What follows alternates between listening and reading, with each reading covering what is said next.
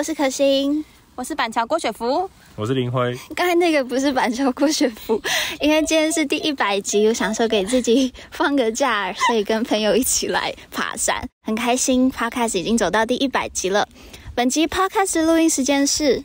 台湾时间十一月十二日周日晚上十一点整。你听到的时候，新闻内容可能会有一些改变哦。那就让我们开始吧。US 台湾 Watch，美国台湾观测站，台美关系下一站。新闻加料，评论加辣，欢迎收听观测站底加啦。欢迎收听咱第三季第一百集一百啦，一百集的观测站底加啦。大家好，我是香哥，我是方宇，我是雷豆，我是可心，不是。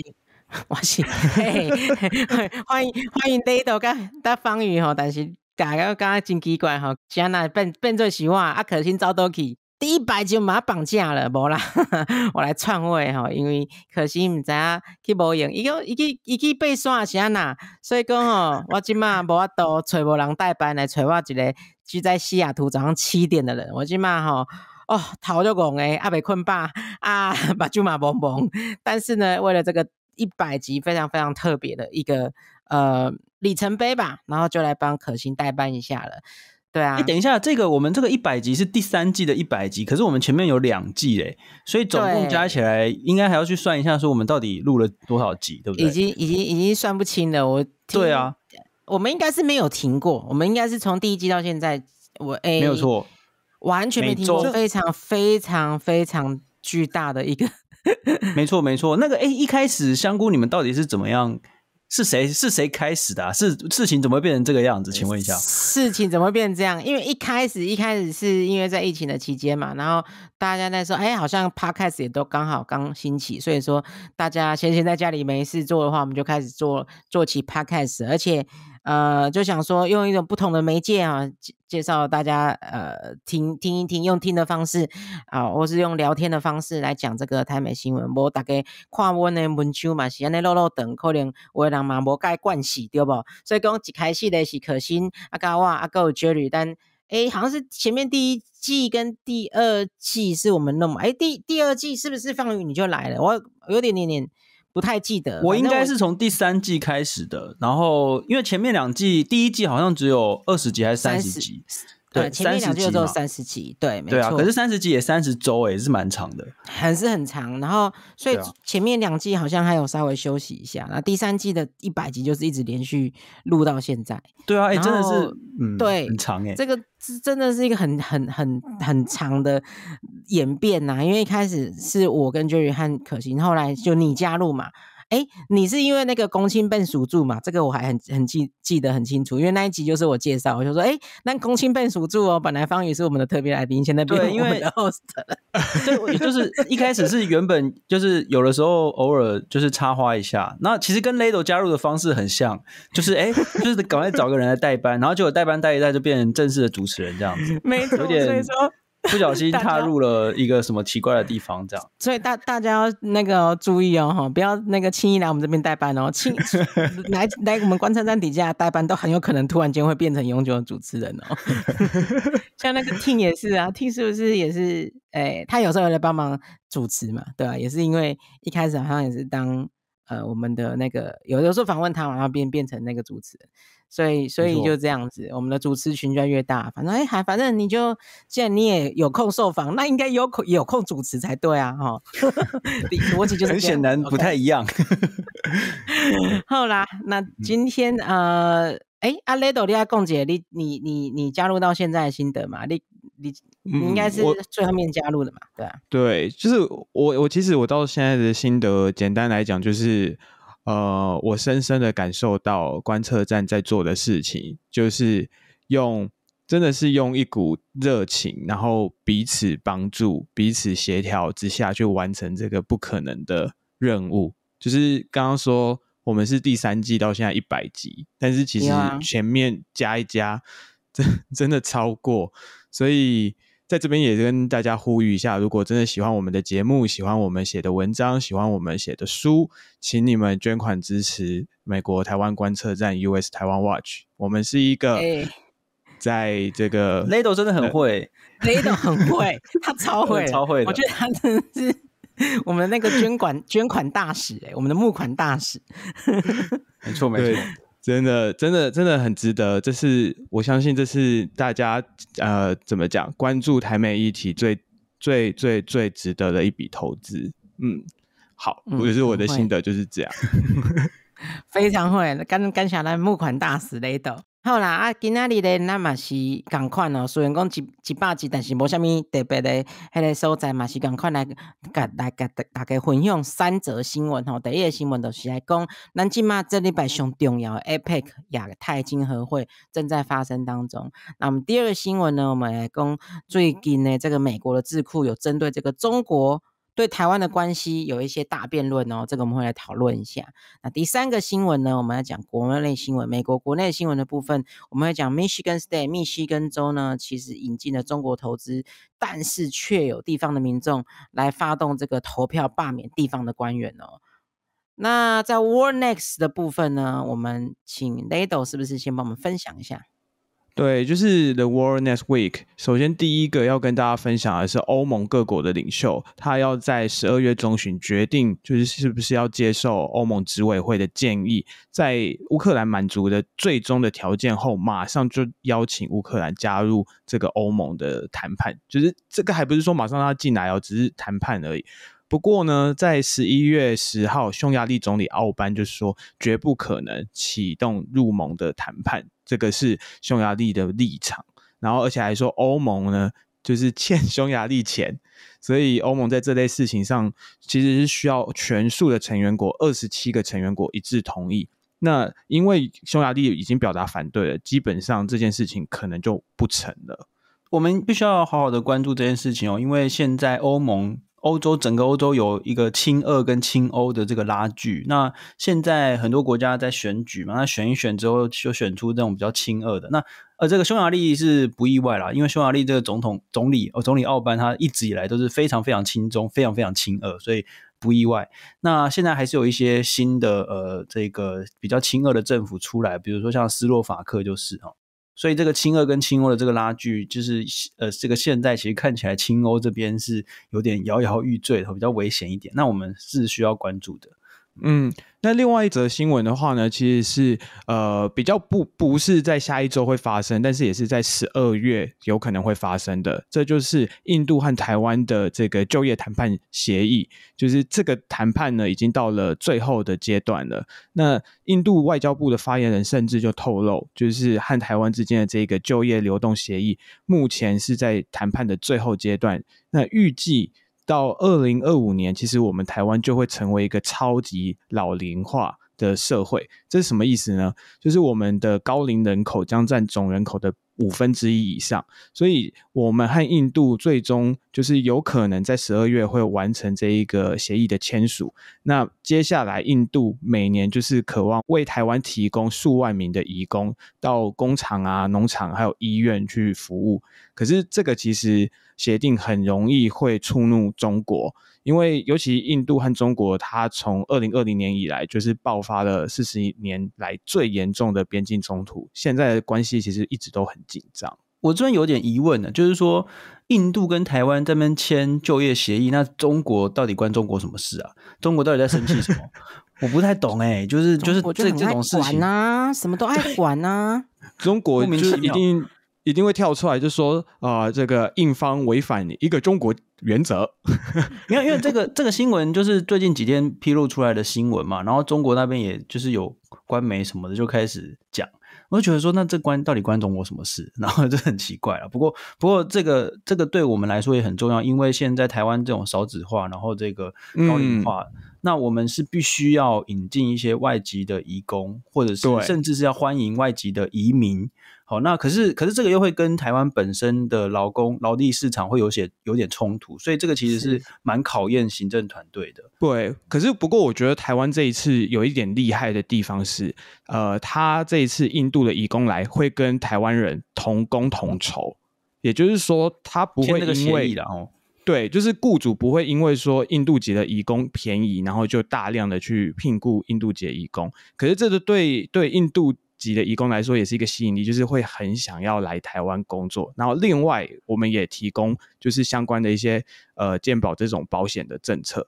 然后这个东西是目前印度已经跟其他，譬如说日本、法国、英国很多就十三个国家都签署了这样的协议，可是只有台湾有这样的安排。嗯，我觉得这很重要，因为因为我们现在也在推新南向嘛，那印度也是西南向之一啊。那这个我们跟印度的关系还有很多可以发展的空间。那我是个人是希望我们对整个东南亚，嗯、包括南亚、印度的移工都可以一视同仁，就是不要歧视人家。我觉得这 这个非常重要，所以我觉得这个安排真的是蛮不错的。嗯，尤其是印度已经取代中国成为就是整个世界人口最多的国家，所以市场也未来也在崛起。没错，没错。对啊，嗯、高科技产业、软体业全部印度人。我公司全部，我一路升上去，全部到 CEO，只有一个不是印度人啊。然后基本上我们整个 team 一半以上都是印度人啊。对啊，一大堆，你自己看多少 Big Tech 的 CEO 是印度人？嗯嗯嗯，包括我们微软的 CEO。好啦，谢谢呃 Lado 的分享。那我们现在就马上进入到我们第一个新闻环节吧。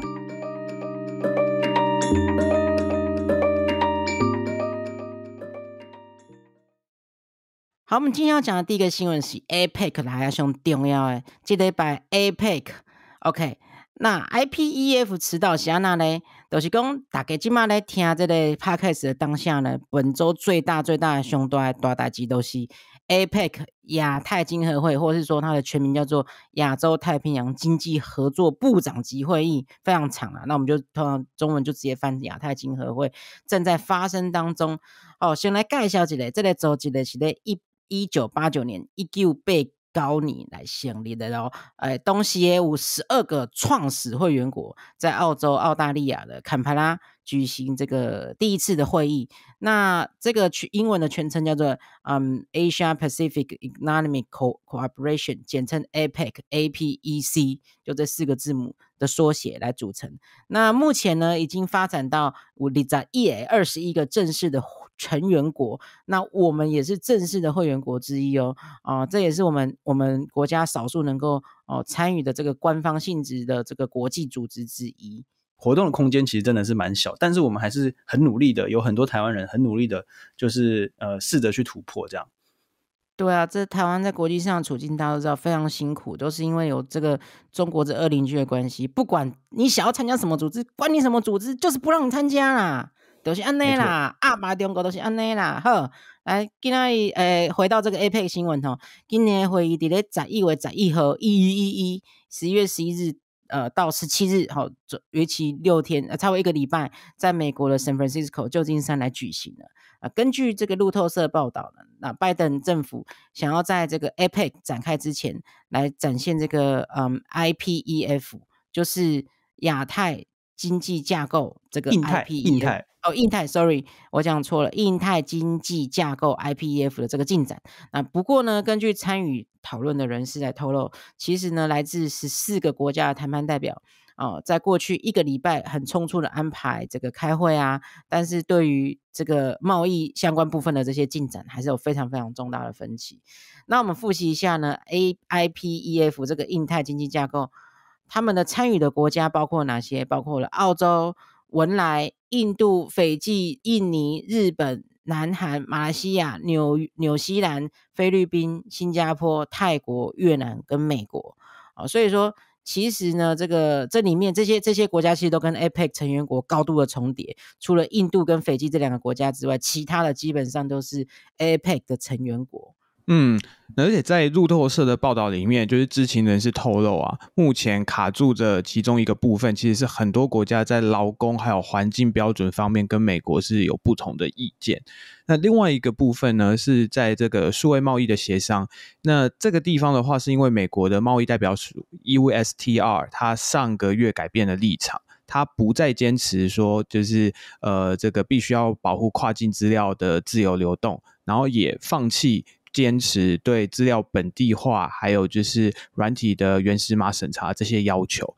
那为什么 USTR 突然改变这个立场？对啊，哎、欸，这改改变蛮大的哎、欸。对，就是这个原因，其实是为了要让国会有更大的空间，对大型的科技公司制定更严格的监管规定。所以，当然这个让很多的大公司不爽，尤其就是这个也就让整个 IPEF 的数位贸易的这个议题更难继续谈下去。所以，这个应该对香菇的应该业界会有观察到吧？还是其实还好？嗯、呃，这个东西我让。应该说，USTR 是行政权嘛，它等于是行政权退退退一步出来，然后想说让国会有更大的那个发展空间在那边做监管。那其实就是看怎么监管了、因为你刚刚讲到两个东西，一个叫做资料本地化，一个叫做 Source Code 软体原始码的审查要求。呃，第一第二个，尤其是 Source Code 审查要求，这可能会反弹非常非常大。嗯、如果站在软体公司的立场，但大家都是做 commercial 商业的话，其实这个 Source Code 是最忌讳被人家。那个啊，对，这个算是一个商业最大的商业机密的部分，因为你基本上你有这个原始码，你就可以 reproduce，就可以完全复制这一套产品了。嗯，所以嗯，但是你资料本地化，我觉得就还好，因为资料本地化真的就是比较法规的问题，譬如说你呃你在写软体的时候。那譬如说你在用语文字上的用语的部分，或是说日期或时间，然后大家知道那个日期跟时间的那个 format，每个国家也都不一样啊。那个东西就是 localization，、嗯、就是说你需不需要根据这个地方来做那个 localization 的调整？那这个东西是还好，这真的就是比较 policy 的部分。但是如果是讲到 source code 的 review 的话，那这我就觉得有点点超出 policy 应该要管的范围。它其实就是真的还蛮 sensitive to the commercial，that's、嗯、a commercial issue。就是这样子。你看，这个在每一个国家都会面临到这种，就是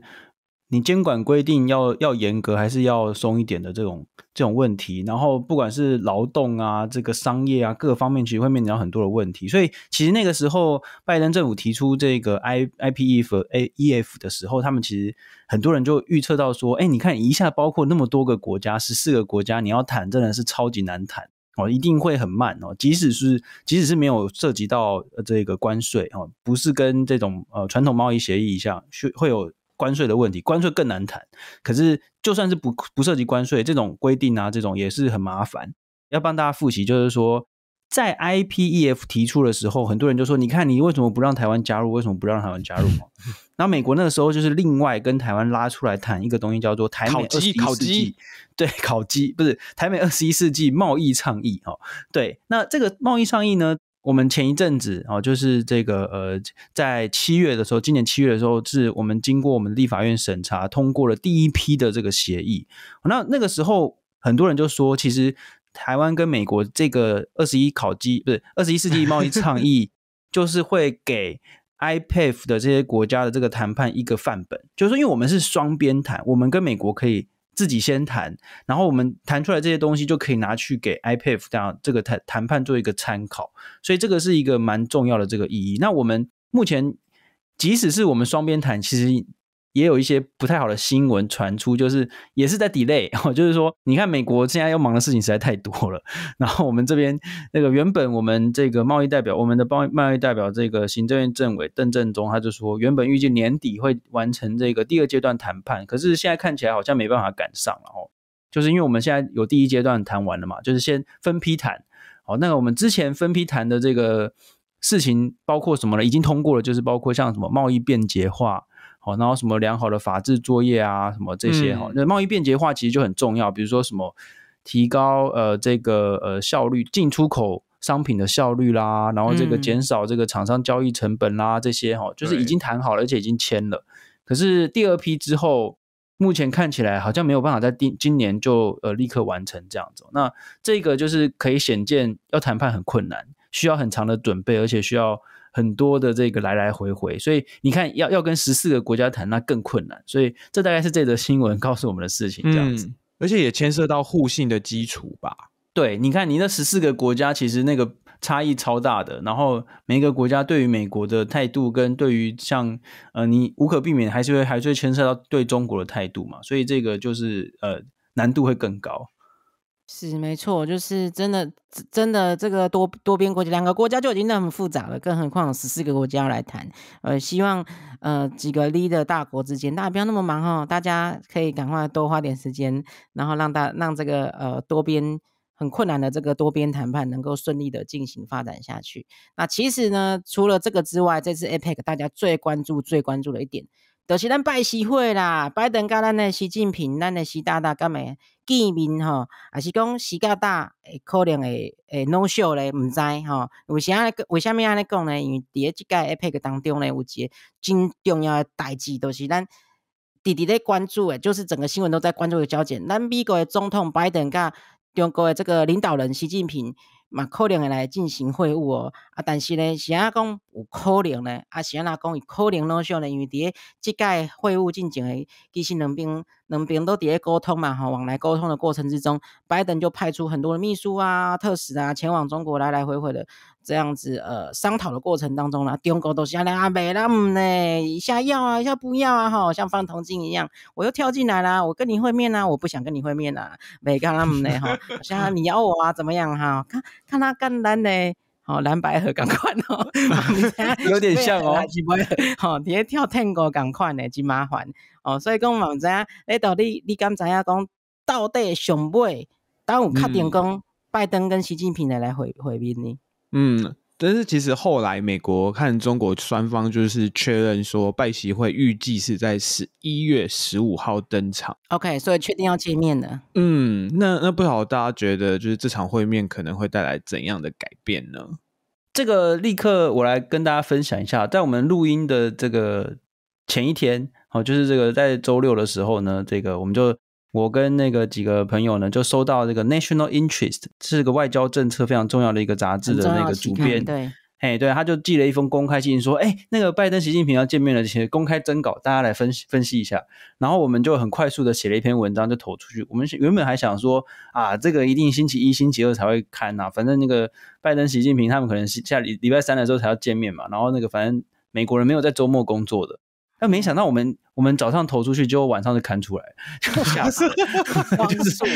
半天半天就刊出这样子，这太那那呃对超嗨的，就是我们吓到，从来没有这个那么快，就是显然，而且而且一连刊了超多篇，而且一堆都在讲台湾哦，就是拜拜喜会，其实很多人都都说这个跟台湾会很有关系。那我们是怎么看的嘞？我们呃这个包括我啊叶耀元、王洪恩还有吴冠生，我们这四个人，我们就写了一篇那篇文章，内容就说。拜登、习近平会面很重要，但是不会带来任何的改变。为什么很重要呢？是因为这个呃，现在全世界的很多很多的国家都期待美国跟中国之间的竞争不要上升到直接的武力的冲突。那所以说，这个美国跟中国要坐下来谈，然后要控管这个冲突是非常重要的，也是可以会让大家更放心一点哦。那那但是为什么不会再来改变？是因为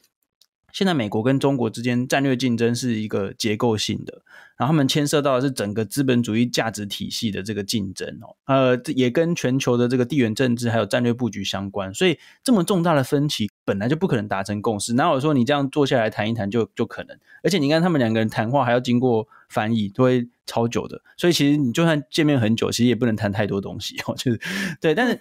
对啊，就是中间的那个重点就是说。呃，比如说以台湾来说，这个呃，中国想要统一台湾的心态非常明确，不可能是拜登去跟他讲一讲，他就放弃统一台湾，不可能嘛，对不对？所以这个这个中国也会继续使用他们的这些手段，比如说外交、经济啊，这个军事恫吓啊，这种这是不可能改变的啦。那对美国来说，台湾是这个第一岛链中间的位置。哦，那这个美国不可能会允许中共控制台湾哦，这个我们已经讲过很多遍了嘛，就是说台湾议题对美国来说不可能被谈判的，所以美国这一次也有打算，他们已经有放出新闻表示说台湾议题是一定会被提到，然后拜登一定会讲说这个是呃，就是他们是美国是关注台湾海峡的和平稳定。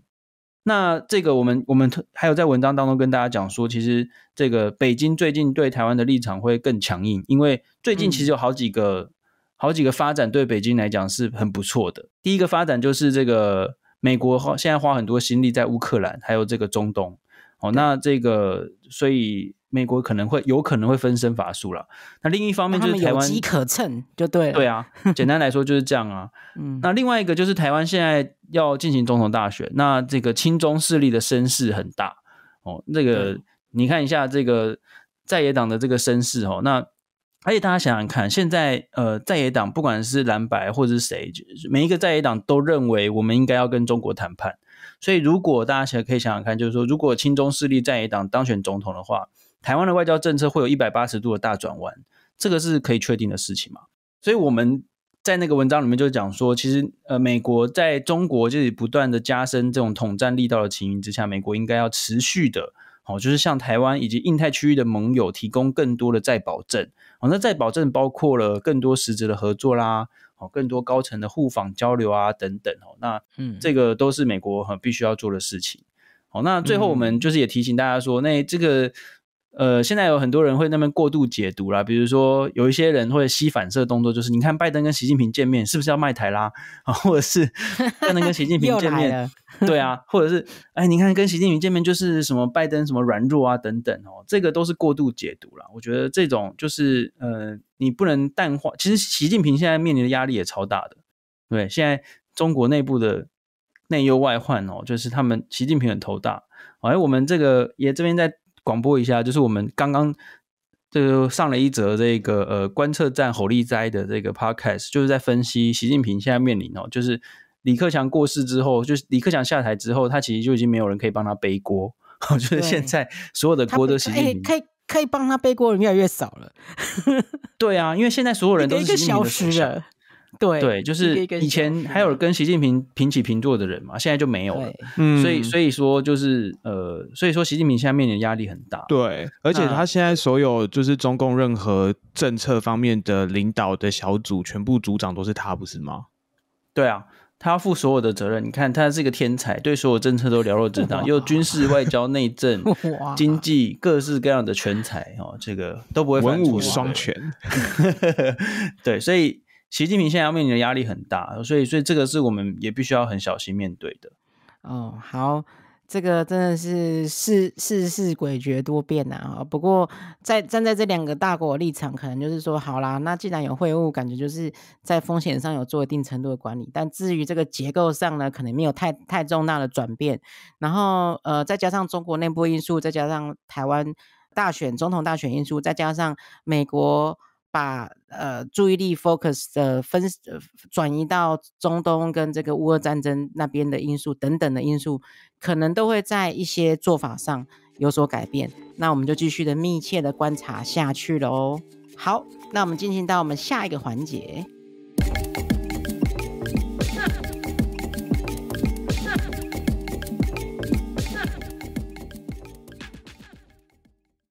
荷兰德里的新闻来讲呢，美国最近呢，他们的智库很多学者呢，呃，对于这个中国是不是对台湾会开战，有非常非常多的辩论呢。啊，最近有很多这个关于这方面议题的投书啊，那这些这些在这些投书里面呢，有一些美国智库学者就建议说呢，美国呢其实应该要降低对台湾支持的力道哦，哦，营营造中国仍然有机会统一台湾的这个氛围哦，那。那来因因因此而借此来降低这个中国武力犯台的机会几率的，他们的理论是这个样子的。嗯，那让我们来引用一段就是台湾学者赖宜中的分析。那赖宜中老师他其实说，中国升级对台湾的威胁呢，时间早于美国加大挺台的力道，而美国的这些挺台行动，其实都是为了要反应，要为了要回应中国对台升高军事威胁的作为。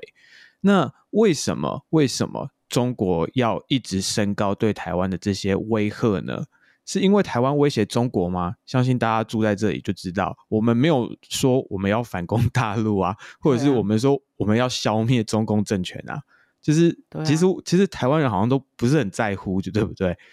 那对，所以我而且美国也没有说，哎。我们支持台湾独立，或者是诶，台湾是什么不同于中国的国家之类，就是很积极去讲这些话也没有。所以为什么呢？赖宜中老师说，这是因为台湾选出了中国不喜欢的总统。那所以只要台湾选不出中国喜欢的总统，这个升高就是会一直维持。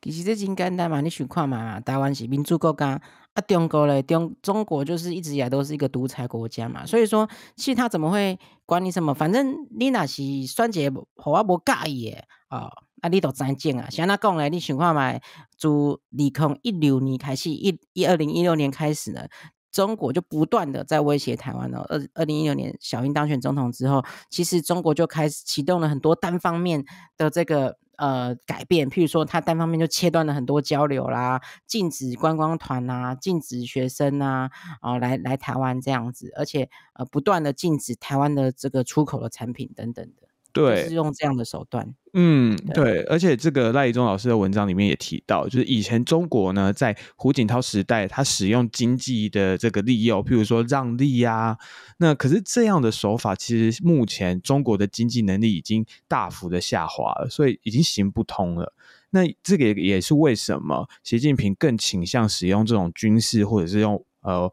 威吓的手段来提升他的力道。那这个其实才是。呃，台海的情势紧张大幅升高背后的原因，那其中一个例子就是习近平曾经就威胁啊，如果台湾不顺从他的想法、他的意见，两岸关系就会怎么样？地动山摇，山摇嚯，恐怖呢，夭寿哦。对，那就我觉得，我觉得这看到美国这么多的这种辩论哈，我觉得我们台湾自己需要先注意一件事情，就是第一，这个两岸关系的紧张。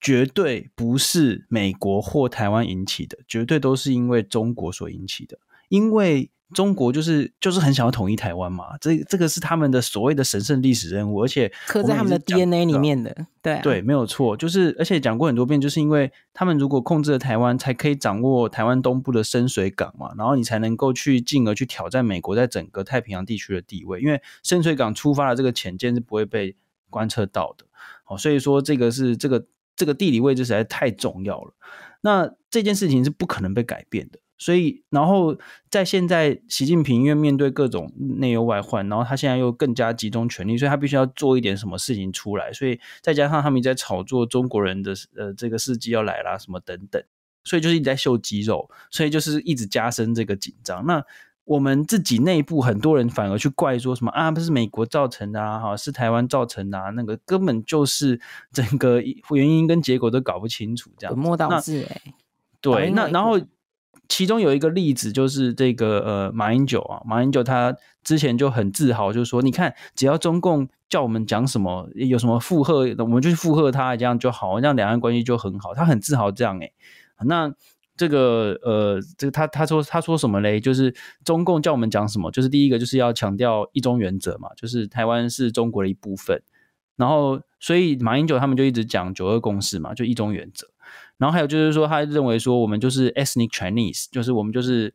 血统上的这个华人。那这次你看马英九去中国，他也一直讲这个、啊，还有说我们要一起什么是中国人的责任啊，什么要创什么中华的什么荣光，类似那样子的，我就觉得说 OK 啊，你就搬过去，你可以跟中共一起创造荣光，啊、那个是你们的事，我我都尊重，但是这跟台湾人没有关系，不要拉我们下水，我就我一直觉得这样。但是 anyway，就是他认为只要我们讲这个，中共就会对我们好。那我觉得回到美国的智库，就是说有一些学者的确是蛮天真的。就是说，你看怎么会是什么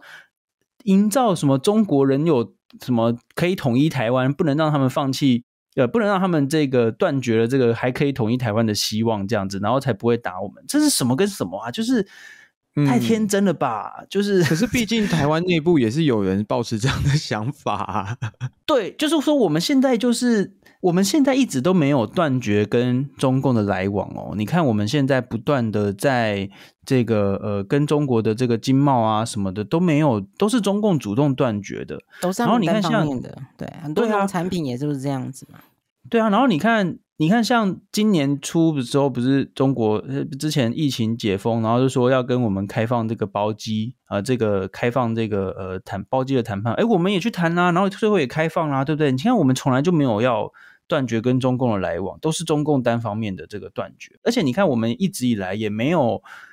就是我们的总统一直不断说，我们就是现在就是什么中华民国台湾什么，然后这个不会没有什么需要宣布改国号什么的，每一个人都这样子讲。那怎么会还是有人一直觉得说台湾就是会搞独立还是怎么样？因为对中国来说啊，只要不统一就是独立。对这件事情，我觉得美国人可能没有搞得很清楚。我觉得美国人对对于中国来说维持现状也是台独啊，现在也是台独啊。所以这个，所以我觉得有些智库学者哈，这个有点天真。那还有一件事情，智库学者搞不好连二七五八号决议文都搞得不清不楚，这也是有可能。他们应该知道啦，他们应该知道。对，就是说，就是说，呃，他们还是有很认真来分析啊。就是说，很多人还是会分析说，哦，有习近平可能会。采取什么样的这一个状况或手段嘛？比如说，这个即使是有一些比较天真的学者，他们也会说：你看，中国现在的威胁的确很大，他会从什么？他会从什么灰色地带作战啊？他可能会封锁台湾啊？他可能会突袭啊？就是突然间空袭啊？等等，甚至是全面入侵。其实他们就是说，你去看美国智库的这些讨论，你会觉得他们真的很认真的在讨论说，中国到底会怎么样对待台湾。只是我会觉得有些人不是全部哦，有些人他们可能对中国的这个未来的发展还是有点天真的，就是甚至是有些人会觉得说啊，那就是中国就是只要满足他们某些条件，他们就不会怎么样。这种其实是蛮天真。那当然还有一些更天真，甚至是红红统派的，像这个我们的这个马伊郎先生啊，Elon Musk，他最近有没有讲说什么中国人都是很什么？很善良啊，什么不会侵略台湾？哎，拜托一下好不好？这个，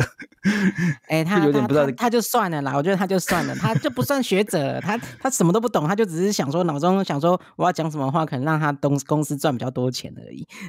是的，的确是如此。就这样。不过，哎，应该有人去访问他，不去访问他一下，说他们那个公司现在被那个什么比亚迪还是什么快要超过了，他们的那个看法是怎么样？我我觉得，我觉得找他来来金门马祖玩一趟好了，就是去看一看也好了。因为我觉得这个郭台铭应该可以要去请邀请到像什么 Tim Cook 啊，然后这个 Elon Musk 啊，啊或者这种 Bill Gates 之类，就是跟他一起进那个竞选。啊、为什么没有这样？嗯、应该他应该要做这样的事情。他应该要做这样的事情，他现在可能心里都在想说，他到底有没有要选，比较 没有心思在想这些方面的事情。而且他不是跟说自己跟 Trump 是好朋友嘛？不然就他就跟 Trump 一起来说什么哦，两岸要和平啊，去海湖庄园开直播，应该要这样子的啊！我我我认真的哎、欸，我是说他真的应该要这样竞选。可是这样搞不好，我又不小心拍到还有一箱还没有就是上缴的公文嗯 啊！对啊，那再补充一下，就是说，其实从美国的角度来看呢，其实我们会观察到很多的智库学者，他们都倾向认为说呢，一定要提高这个中国侵略台湾的成本哦，就是包含譬如说。给给台湾军事上的帮忙啊，加大跟台湾的合作的力道等等的。但是呢，同时呢，因为美国都是这样子嘛，呃，正面反面左手右手嘛。同时呢，在向向中国方面呢，也必须一再跟中国去保证强调说，美国认为的维持现状，其实并不代表说支持台湾独立，我是说支持改国号等等，这样也才能够就是等于是安抚他们呐、啊，那也才能够让中国哦卖随随时想要生气啦，哦气噗气噗噗的哦随时也当压起来。这样子，然后用这样子，算是有点像是两手策略吧，从中就是 leverage 呃 on the both side 啊，比较用这样方式才能比较能够确保和平来来继续保持这个两岸的和平啊。结论就是说，大部分的这个讨论其实都还蛮中规中矩，只是就是这些讨论，而且回到我们的这个台湾的媒体，他就会去。断章取义说，你看美国就是说我们要 这个跟跟中国谈，然后美国就是不支持台湾什么样之类的，就是我们自己要媒体试读上面要小心一点，不要。我觉得很多时候都很重要，哎，这个真的超重要。他们很会，就是很容易因为这些讨论，然后就截取片段的讯息或是片段的结论。那其实那个片段结论前面有很多的脉络，甚至这个脉络可能都不是在讨论本身的脉络，很多是这个学者本身的脉络，或是这个智库本身的脉络是什么。那这东西其实，我觉得台湾的媒体应该要多花点心思去追，嗯、不要不要说为了快速产生新闻，然后就很片段的截取这个一一两则讨论的这个、嗯呃、片段性的结论。因为因为真的有时候都是假设的假设的假设，然后会这样，然后那个媒体都没有说前面的这些假设。没错，没错。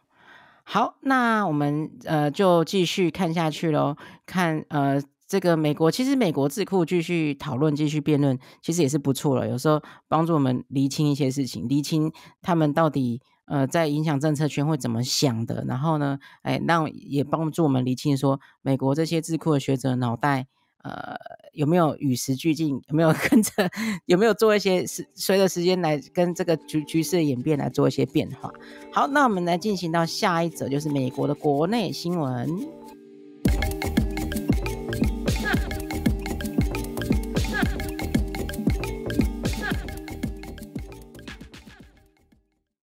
俄乌战事焦灼，以色列与巴勒斯坦又引爆五十年来最严重的军事危机，全球区域间冲突紧张不断上升。台湾身处在美中战略竞争下，即将到来的总统选举，更增添了美中台关系的不确定因素。地缘政治影响台湾的情况正在加剧，可以说现在正是全球冲突不断影响决策的关键时刻。地缘政治正是影响你我日常生活每个人必修的新学分。在这个时刻，联经出版推出第一门给台湾人的地缘政治线上课，邀请张登吉、尹立桥、王信贤、李嘉怡、曲婉文、李喜明六位专家共同开课，从现实世界的复杂问题出发，结合理论、历史与案例，提供台湾人需要的知识与战略思维。在以巴冲突、台湾总统大选之际，教你看懂国际大局、区域风险。十月二十六日起至十一月三十日。募资优惠中，欢迎大家提早加入，在巨变的未来提前布局，掌握先机。结账输入美国台湾观测站专属听众优惠码 UST 三百，可以再折三百元哦。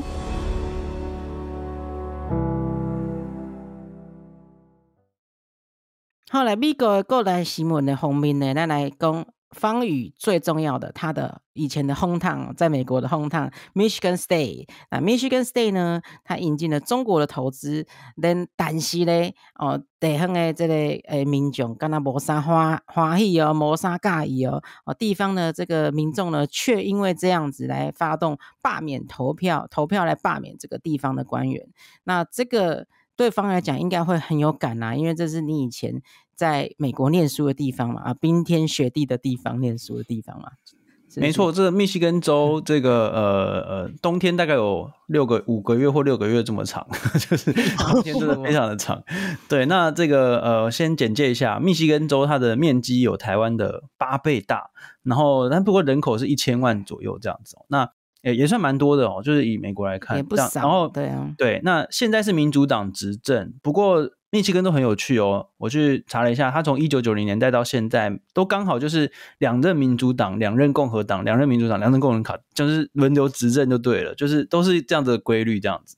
那现在刚好就是轮回了民主党这样子。那这个事情是这样子的，就是密西根州呢，这个在中部或是偏西部一点，有一个非常大的城市叫做急流城 （Grand Rapids）。急流城，它是一个非常大的工业城。那它的北边呢，这个有一个。这个小小郡叫做 Green Township 这个地方，那这个地方他们批准了一个中国的电池公司的投资计划。哎，你有去过吗？你有去过吗？你以前有去过？我没有去过这个地方，因为因为这个有点遗憾呐，就是说，因为我那时候就是呃。念完了三年之后，考完了资格考，念完了三年，其实我后来就搬到华府去了，所以我其实就离开了学校。然后，然后后来我其实是有规划，就是要去密西根做一个旅游，就是整把密西根整个都玩，玩尤其是北密，嗯、就是北密非常的漂亮。那但是后来就疫情爆发，所以我连我连那个资格，我连那个后来口试都是线上，完全没有毕业的感觉。对，所以我全部都线上。好不容易在那边念书，没有没有玩到。对啊，没有去过北密哦，就是有点可惜。对，不过 anyway，就是这个地方，他们这个中国电池的这个投资计划，哎，很多钱哦，two billion 哦，这个计划有 two billion 是二十亿美金，换算成台币就是六百六七百亿的这种投资，哎，很大很大的这个投资，那已经通过了，整个州州议会也通过了，那就是也开始 run，就是也开始进行，就是这个是应该是去年年底的事情，那结果当地的这个居民就超不爽的。就是当地这个 Green Township 跟隔壁一个一个这个城，这个哎，这个叫什么名字啊？就是当地的这个城市跟隔壁的那个城市分别发起的这一个呃，另外一个城市叫 Big Rapids，啊，就是啊，这两个城市就是发起了罢免，罢免他们当地的市长，然后还有这个 Green Township 一次罢免了五个人哦，这个市长 Clerk。Clerk 叫什么啊？就是以以英以美国的这个就是 Clerk，Treasurer 就是他们的财财务嘛，就是财长，嗯，财长，当地小这个市的是个财长，然后还有 Two Trustees，这个应该是他们的这个市政会议的这个成员嘛。对，总之就是市长，或者你可以视为就是市长，或者呃整个市的秘书长，然后呢这个财长，然后呃这个呃市政会议的这个成员这样子，然后十一月七号的时候罢免通过。所以他们就立刻下台，然后隔壁的城市的那个市长也下台，也是罢免通过。就是地方居民超不爽就对了。然后这个不过木已成舟，就是因为这整个州这个整个州的州议会已经通过，所以木已成舟其实挡不住。就其实这一就他们罢免了市长之后也没办法。罢免支持方为什么要发起这个罢免？就是因为认为他们认为这个有国安疑虑，就说你们怎么可以让中国，嗯、而且是电池公司？诶，大家大家要想一下哦，现在电池是全世界。嗯呃，就是这有两个反对的理由，一个就是它会污染环境，因为电池就是高污染的这个一个产业。那第二个理由就是国安疑虑。为什么会是说是国安疑虑？是因为电池现在是全世界的一个非常重要的一个产业。你看电动车什么，通通需要电池。没错，对不对？那前一阵子我们台湾的这个厂商在这个呃法国也是，就是我们台湾的厂商很厉害，就是做电池很厉害。然后法国总统直接就是跟台湾的厂商就是引进了超大笔的这个呃投资在法国。那现在就是全世界各国都在抢这个电池的这个投资的这个生意哈。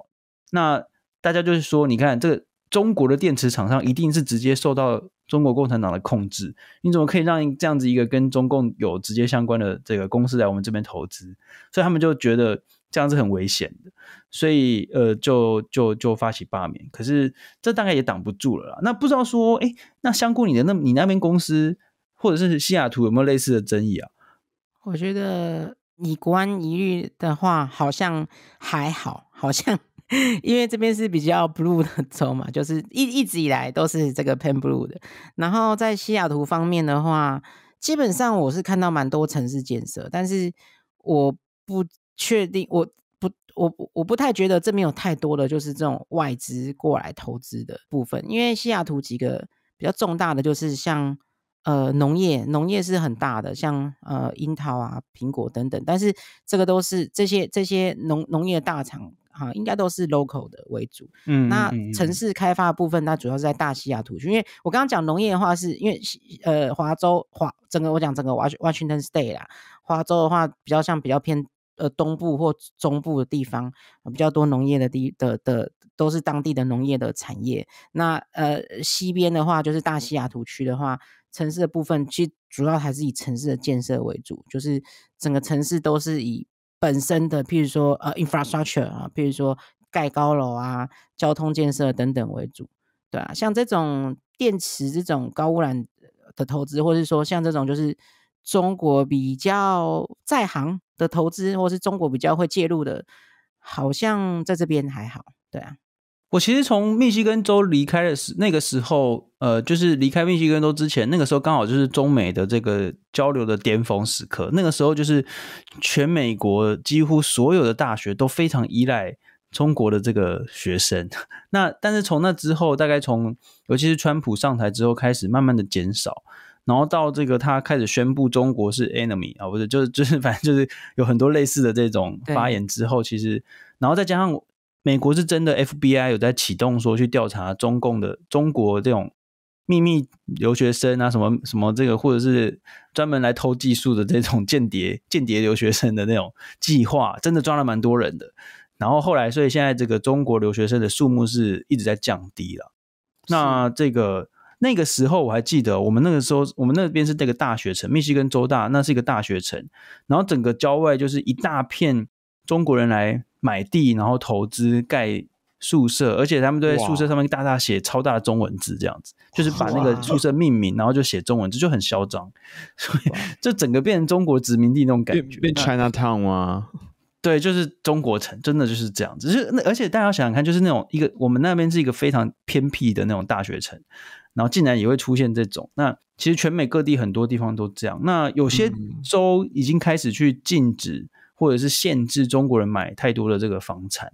哦，那这个是都在进行当中。对，就是，嗯，那这个我我又想要拉回我们这个总统大选，因为我我我其实觉得有点焦虑啊，因为呃，现在是在野党这个候选人是谁都还不知道嘛，那我们就很难去检视他们的这个立场。譬如说，我就很想问啊，因为现在在野党不管是国民党或呃柯文哲，他们都在都说要重启服贸，重启货贸。那所以在这种投资方面，请问如果未来我们对中国的投资还会不会设限，还会需要去审查，还是你就是要大举开放？我觉得这个会直接影响到我们未来的这个呃，不管是国安也好，或者经济也好的各种走向。因为你看，如果你现在引入中资，那你未来就是会被美国制裁，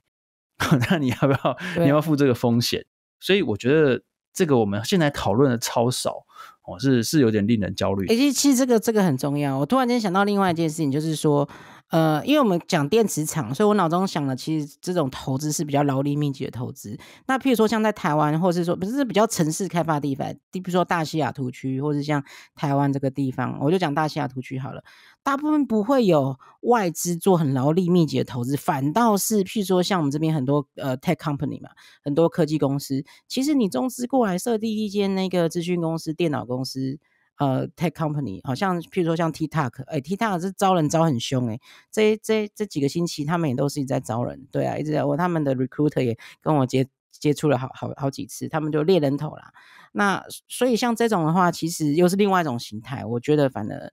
呃。也是要也是要 take care 的，就是说，除了那个劳力密集的话，是你眼睛看得到，嘴呃手摸得到的那个，那是一件事情。那另外一件事情是，哎，你像这种 tech company，可能两个人、几个人、五个人、三个人就可以弄一间公司，那他到底在这边搞了什么东西？那这可能有另外一方面，譬如说治安的问题啊，国安的问题。哎，这有点难想象。比如说，你从你跳槽到什么 TikTok 之类的，哎，他们钱很多哎，他们钱超多的哎。对啊，就是用 银弹公司啊，真的是用银弹公司哎，他们开出了真的的 package 是非常好啊，对啊，很诱人，很诱人啊，他们就是这样啊，所以所以所以所以这就是这就是另外一方面嘛，就是这也是投资嘛，他只是说他不是非劳力密集的投资，可是。算算也算资本密集，可它不算劳力密集的投资。那那这东西你要你要怎么办？那这个东西也是、嗯。而且这种就比较少引起大家的关注，对不对？因为你看在密西根，大家会关注，是因为觉得这是会污染环境，然后眼睛看得到嘛，手摸得到。对啊，你看得到就是对，对，所以才会引起很多人的关注。可是如果是这种新创的产业，或者是资，就是这种科技业，哇，那真的很难去察觉。难，嗯。可是我觉得，其实其实中，如果假设真的。呃，对于中资这种议题的话，台湾民众最有感的可能会是房地产，因为其实就像方宇刚才说的，就是很多的国家开始限缩，那原本是有这种国安的疑虑嘛，但是其实有更多的是从过去几年来，甚至疫情的开始前。就是前一两年就开始慢慢在紧缩，像澳洲啊，那像日本，日本的话是二零二二年吧，就是开始限制外国人在日本买房地产。那这全部都是因为呃中国大量的资金进去炒地皮，然后导致他们的房价整个推高，然后破坏他们的就是整个租屋还有就是房地产的这些价格。所以，所以这个东西我觉得台湾人应该会最有感，因为你现在台北，台北已经要不吃不喝多久？我觉得听说好像这样换算下来，比纽约市一瓶还要贵，就是台北的地价。嗯，所以所以这些东西，我觉得就是这种资金金流，除了一方面很难规范之外，其实对真的对台湾人的生活，或者是对台湾人的整个社会的状态，真的会有蛮大的影响。那如果现在大家都只是还在看热闹，说到底蓝白合不合，到底会怎么合？但是我们都没有那个机会好好去跟所有的候选人，包括赖清德，去检视这些严肃的议题。因为像呃范琪斐，就是他他那边就是原本也很想要邀，就是这些总统候选人去谈呃相关的国防政策，结果发现这个问题是一个。就是大家都不想谈的，那反而在另外一个平台，就是别的呃节目邀请这些总统候选人去谈经贸，那他们就觉得，哎，谈经济他们愿意谈，所以所以这种就是只挑软的讲，然后也真正真的对台湾现阶段很重要的事情的议题都没有被好好讨论，我觉得真的是蛮可惜的啊。对呀，哎，反正呃大家就继续看下去啦，因为我们也剩。呃，十天，呃，这个总统登记了嘛，所以说到时候就知道说到底是的哪一组要出现，然后这个东西到底在野党会整合成一组、两组还是三组？这个其实对台湾呃总统大选非常非常重大影响。然后这次选举完的结果也对台湾有非常呃决定性、关键性的影响。那嗯，这也就是为什么这次中国借选的这个力道，介入我们台湾选举的力道如此之深刻，前所未有之深刻。所以大家不但要密切观察这个，我们叫做借了解美国新闻，然后来观察台湾的呃你自己周遭身边发生的事情、发生的新闻，然后呢，嗯。做一个对照，然后继续的持续的观察。好，那这就是我们今天整集的内容啦。那谢谢大家收听咱观测站底下，咱来讨论咱台币关系、咱国际关系、国际动态。那咱的粉专又是台湾 Watch 美国台湾观测站，马来随时来为你更新哈整个最新的台美政治动态。啊，这类 Podcast 呢都是来服务讲啊，你即马想无用，无时间来看我的文章，文章会当敢若会当用听的来拨时间用听的来听新闻的。哦，那等底咧这个 podcast 当中买来随时来帮各位来做各种加料分析、加辣的分析。听到最后呢，也不要忘了在你收听的平台发了我们观测站，帮我们按赞哦。呵，我是 Hugo，我是荒鱼。哎，方瑜的那个台语要怎么讲？我不知啊。我是红姨。哦，好像是这样。你好，红姨。